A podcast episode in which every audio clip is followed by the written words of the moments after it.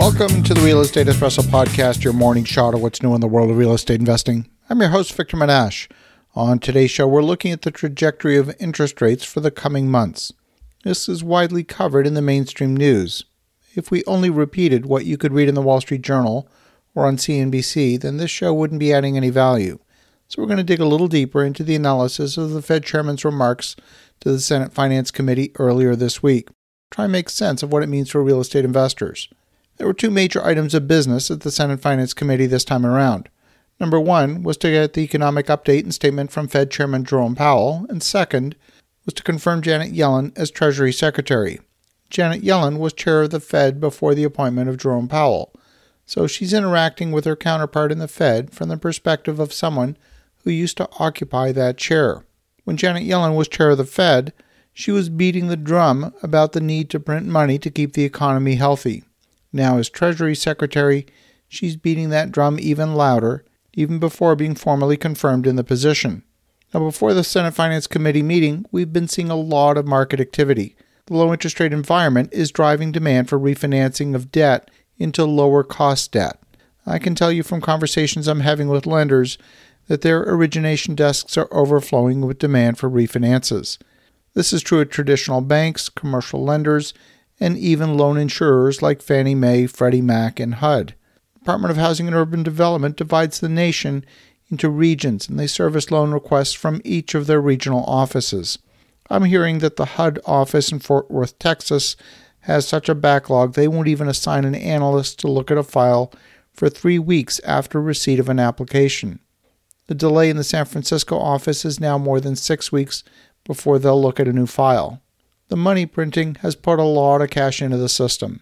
And the Fed's comments on inflation mirror the December statement where they said that they were willing to have inflation achieve an average of 2%. That's their target.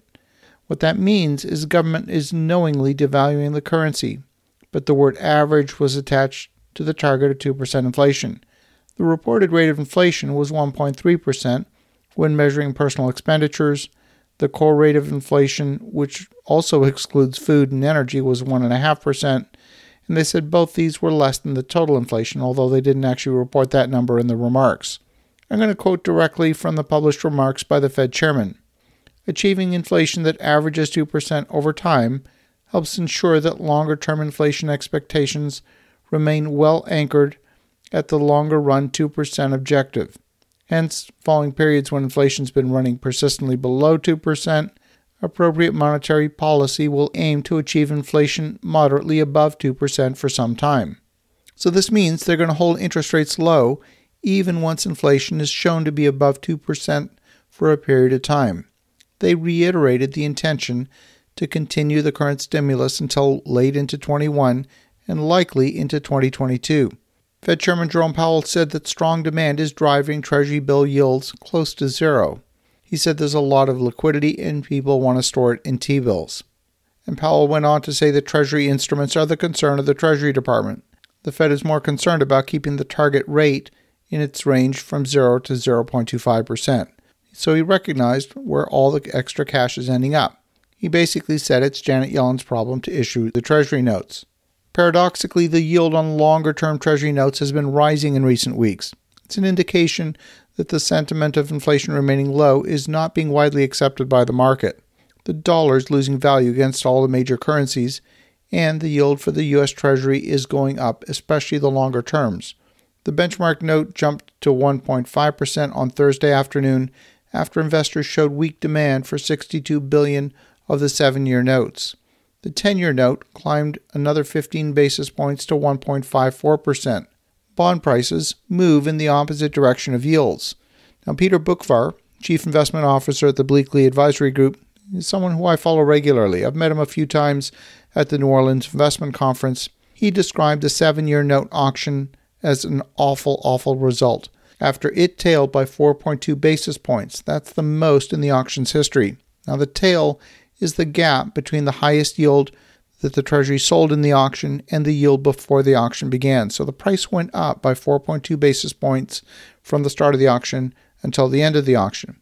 It's a signal that international investors and perhaps the investment community at large isn't buying the story. It's clear that government wants low interest rates to continue. Question is whether the risk premium being attached to the US dollar will allow that low interest rate policy to continue.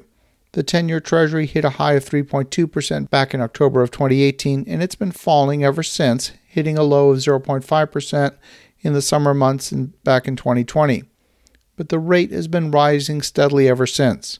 And the reason we focus on the 10 year Treasury is that most permanent financing interest rates are based on a rate lock that is tied to the yield on the 10 year Treasury.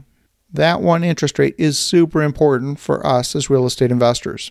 I don't really want to be one telling you to go follow the pack, but at this point in time, my recommendation is that it is time to follow the pack and get your refinances done, get into your permanent financing as quickly as possible because guess what, folks? Rates are heading up almost regardless whether the Fed chairman says that they should go up or down.